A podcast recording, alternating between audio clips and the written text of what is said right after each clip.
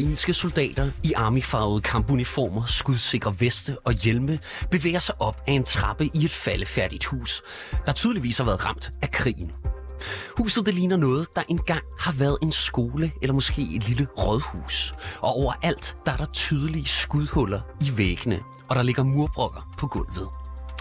Oppe på første salen så går de ukrainske soldater hen til et vinduesparti, hvorfra de efter meget besvær hænger det blå-gule ukrainske flag op. Den ukrainske modoffensiv, den er i gang. Og de første mindre byer er ifølge ukrainerne altså blevet befriet. Blandt andet Blahodatne, som scenen, jeg lige beskrev, er fra. Du lytter til konfliktzonen, hvor vi i dag ser nærmere på den ukrainske modoffensiv. Og så spørger vi, hvilken strategi Ukraine ligger for dagen, og om den vil fungere. Mit navn det er Mads Vesterager. Velkommen til konfliktzonen.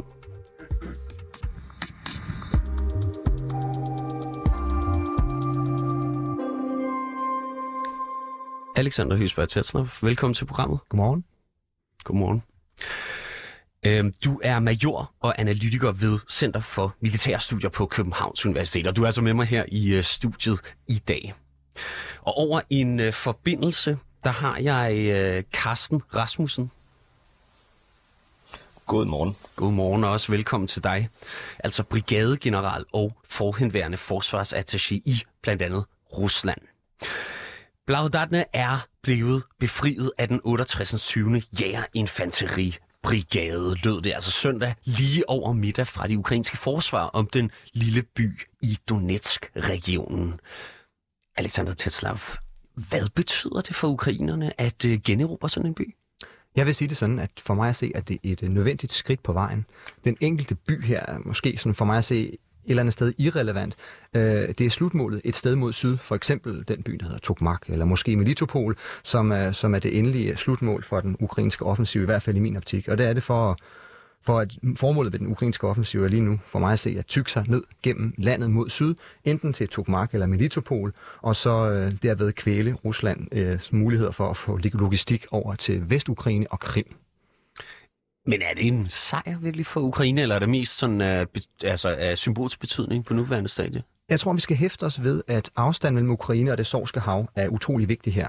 Fordi at øh, med den manøvrebaserede krigsførelse, det er den måde, som jeg ser ukrainerne øh, kæmper på, og som jeg også tænker, vi bruger i NATO, jamen der er det bevægelsen, som skaber eller opnår formålet.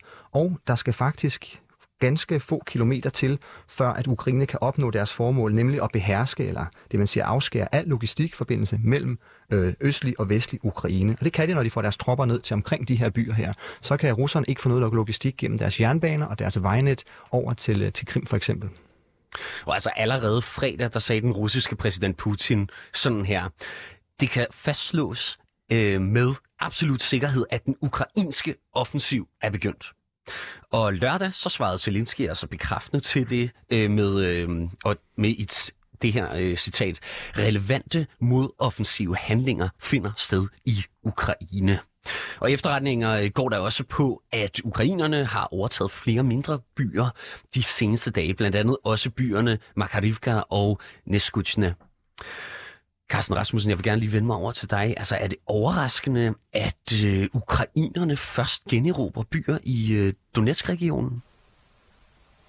Nej, det er det ikke. Øh, det, der ser ud til at ske i øjeblikket, det er, at øh, ukrainsk modoffensiv er i gang med at i tre forskellige akser øh, regne fra vest. Øh, den Alexander nævnte, som øh, går fra Orikiv ned mod Tokmak, måske Melitopol. Øh, Øh, så er der en akse ind omkring øh, grænsen mellem Zaporizhia og Donetsk, undskyld, Oblast, og endelig øh, er der en angrebsakse op ved øh, Bakhmut. Ukrainerne angriber i øjeblikket i alle tre, og når man erobrer øh, de her øh, landsbyer og småbyer, øh, så, så betyder det noget på, på to niveauer. Det ene niveau er det politiske, øh, kommunikationsmæssige, hvor øh, befrielse af enhver ukrainsk landsby betyder noget. Det kan vi jo se, når ukrainske soldater øh, hejser flaget, og det bliver brugt i, øh, i, i kommunikationen. Men det betyder også noget militært, fordi det er et meget fladt område, man angriber ind i, altså et ildterræn, øh, i, både i Zaporizhia og det sydlige øh, Donetsk. og der bruges de her landsbyer, der, der kan de anvendes som ildbaser. Så man er nødt til at tykke sig igennem nogle landsbyer her, få fat på nogle landsbyer og småbyer, for at kunne gennembryde øh, den øh, russiske front og komme ind og lave en egentlig manøvrekrig. Men den her første fase, den er rigtig sej at komme igennem, og den er meget tabsgivende for, for den angribende part. Og altså ifølge den amerikanske tænketank The Institute for the Study of War, der har de ukrainske styrker altså udført operationer i mindst tre områder her langs fronten.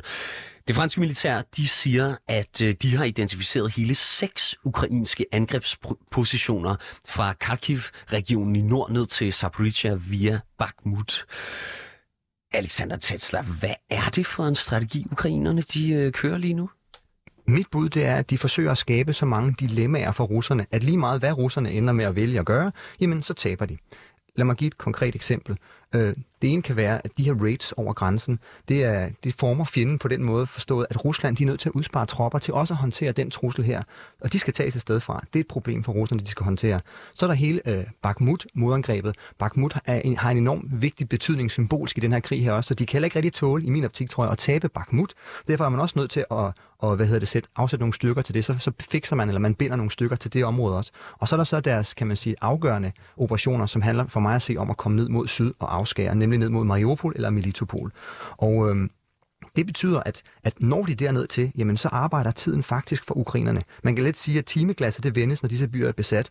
Fordi at, øh, så er det et spørgsmål om tid, før, øh, før at russisk tilstedeværelse på Krim og i Vest-Ukraine, det kollapser, fordi de simpelthen ikke kan få forsyningerne ind, fordi at luftvejen, de styr, kontrollerer ikke luftrummet, og, og søvejen er også for usikker, og Kærsbroen har været bombet en gang før. Så, øh, så har man et kæmpe stort problem, man skal håndtere et dilemma med andre ord for russerne. Mm.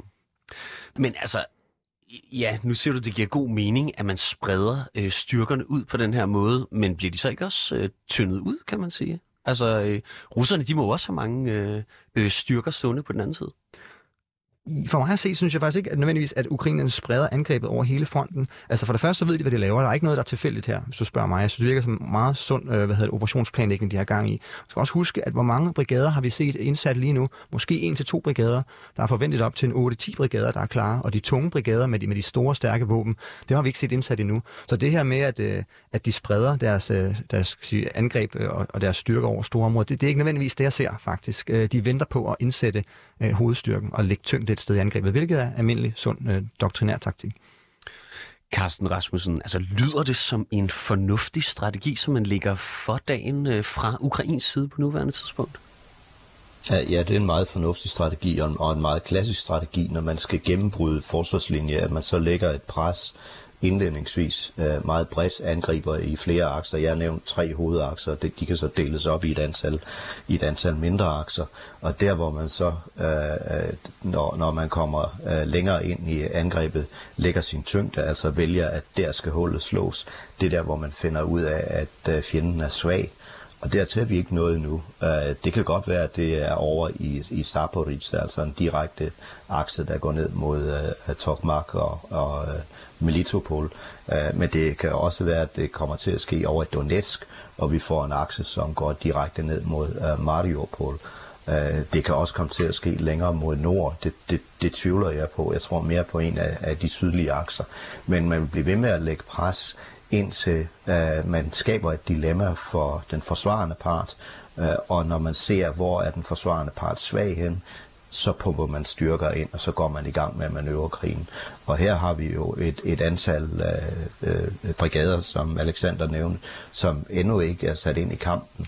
Så ukrainerne har styrken til at gøre det, og de har den fordel, at de flytter styrker på de indre linjer, Hvorimod, hvis vi ser, når russerne skal flytte styrker i det her område, så skal de gøre det på de ydre linjer, og det skal de gøre øh, over ret store afstande.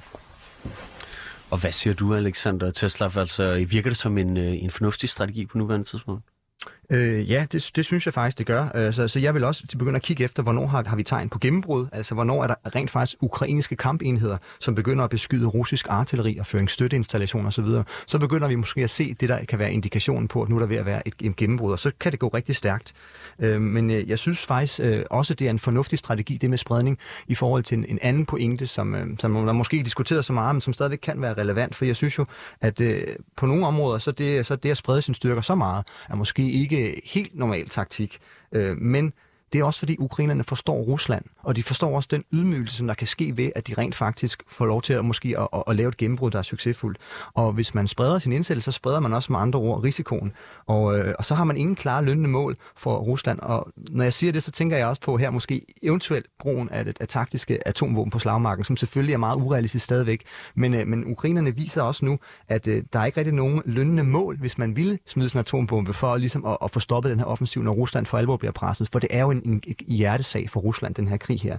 Så, så vil man maks måske tage 10% ud, fordi at øh, alle brigaderne er så spredt, og så vil man samtidig være en pariastat i hele, i hele verden, og Kina vil man få imod sig. Så, så man, man fjerner også øh, Ruslands mulighed for at komme med det her magiske atomvåbenkort, som jo er en helt unik situation, fordi vi har en krig mellem, mellem et land, som, som, hvor det betyder meget, som har atomvåben øh, til rådighed.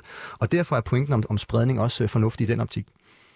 Hvordan, kan du sætte lidt flere ord på det? Altså, hvordan ser du det fra russisk side? Fordi vi har set allerede, at man er ude med lidt vage vendinger fra Ruslands side og siger, at, at man kunne komme med et, øh, et, et stort øh, modsvar, og at det, at det kan jo alludere til forskellige ting, men måske atomvåben. Så, så du, du mener, at øh, vi er stadigvæk langt derfra, altså på grund af, at man sætter ind forskellige steder? Ja, altså jeg, jeg ser meget af det her, det, det handler også om, om russisk propaganda simpelthen. Både, både den måde, man, man viser, man prøver at ramme vestlige kampvogne på, som jo bare er nogle, nogle små øh, øh, videoer, man ser hister her. Vi aner faktisk, og det synes jeg er en anden pointe, vi aner faktisk meget lidt om, hvad der rent faktisk sker på slagmarken. Så, og det er jo fordi ukrainerne, de holder et højt niveau af operationssikkerhed, og russerne prøver at dreje narrativet et sted. Og det, en del af narrativet er også at true med atomvåben uden at bruge dem.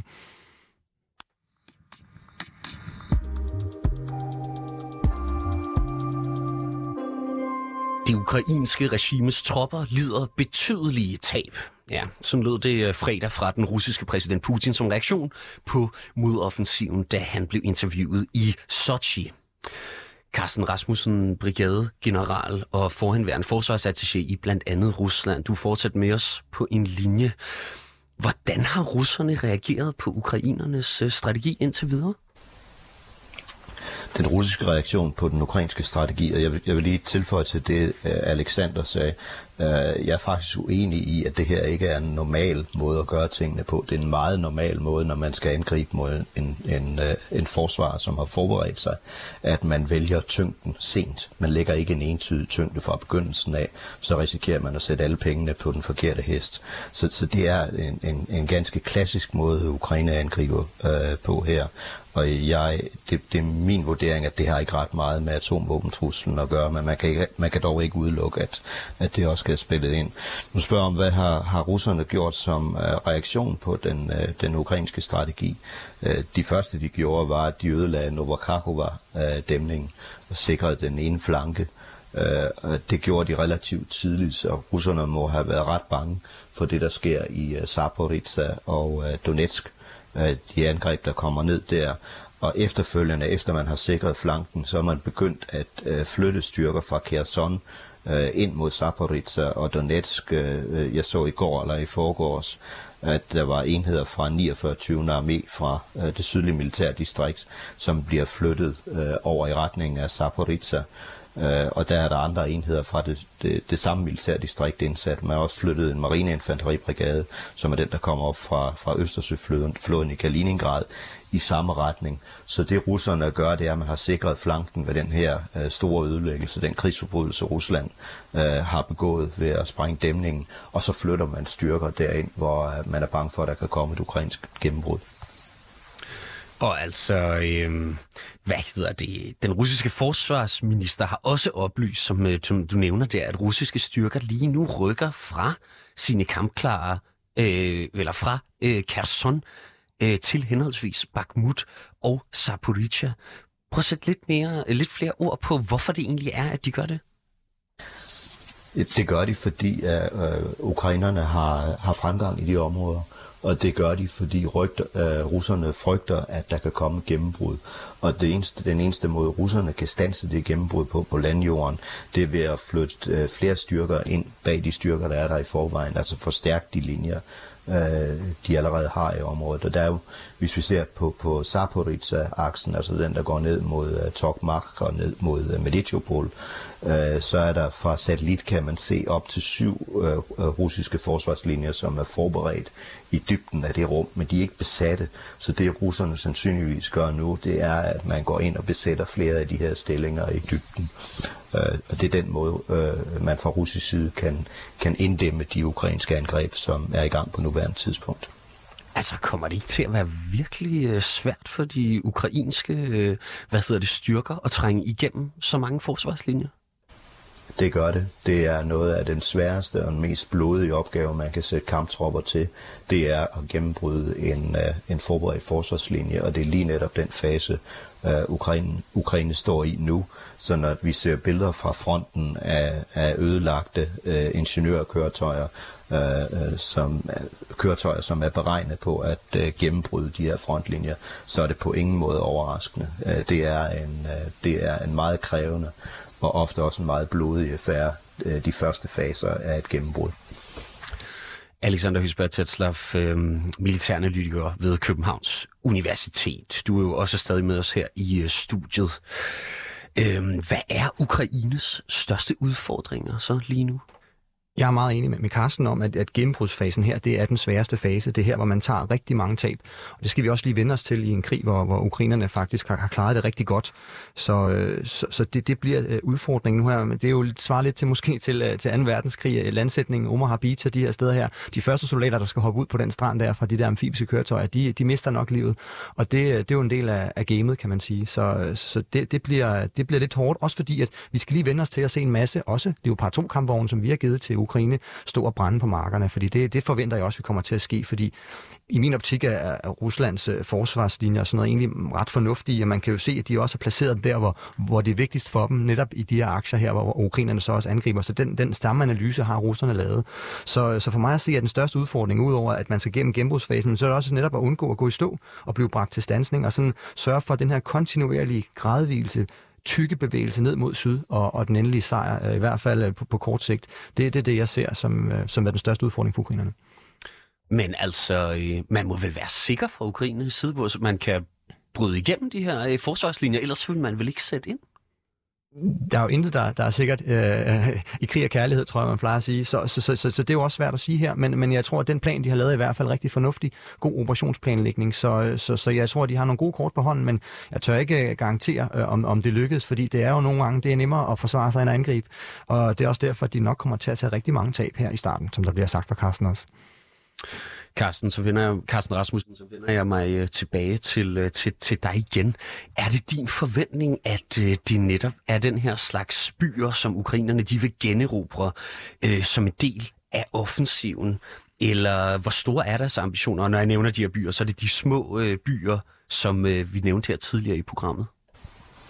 Ja, jeg, jeg er nødt til lige at gå et skridt tilbage, før jeg besvarer det spørgsmål. Øh, øh, de, de største udfordringer, Ukraine står overfor, der synes jeg, der er et andet aspekt, vi skal have ind. Ja. Og det er Ukraines manglende luftoverlegenhed. Uh, Ukraine når man skal gennemføre sådan en offensiv operation, så ideelt set, øh, så gør man det under egen luftoverlegenhed, så landstyrker kan bevæge sig, uden at der er en væsentlig trussel fra luften. Det kan de ukrainske styrker ikke, fordi det øh, ukrainske flyvevåben og luftforsvar er for svagt. Uh, de har jo ikke fået det luftforsvar og de fly, der kunne vende den her situation fra Vesten, de er jo, de er jo slet ikke noget til Ukraine endnu. Det kunne have gjort en kæmpe forskel. Ukraine har været heldig de seneste par dage, at vejret har været med dem.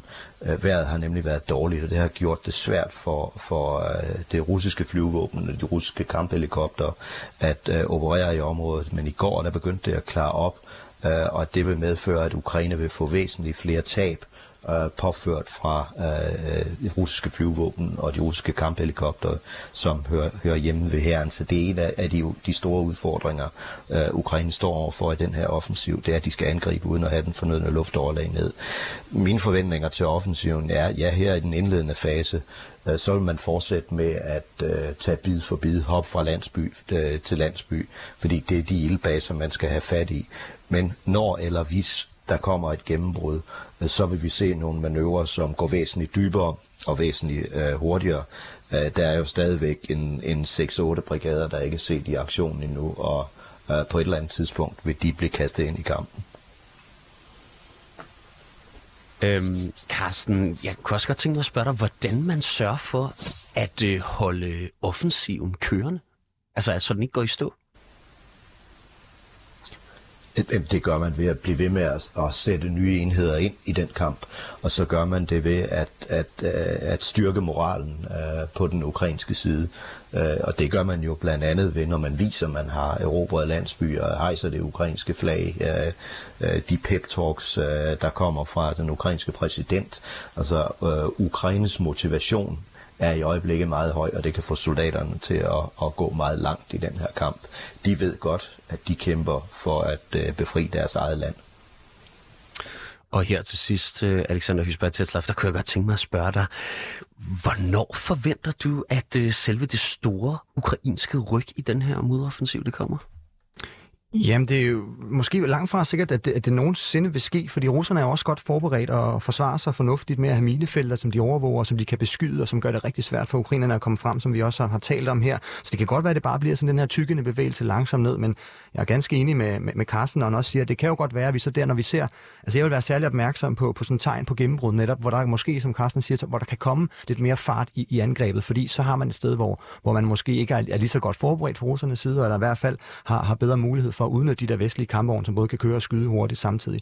Og så, øh, så er det så, vi begynder måske at se, at, øh, at vi kan begynde at beskyde russiske føringsinstallationer osv., og så, er, så bliver udfordringen eller sammenhængen i den russiske forsvarskamp i hvert fald udfordret i min optik. Jamen, øh, tak for den vurdering, Alexander Høsberg Tetslav, major og øh, militæranalytiker på Københavns Universitet. Og også tak til dig, Carsten Rasmussen, brigadegeneral og forhenværende forsvarsattaché, blandt andet i Rusland. Tak for din medvirken. Tak skal du have, Mads.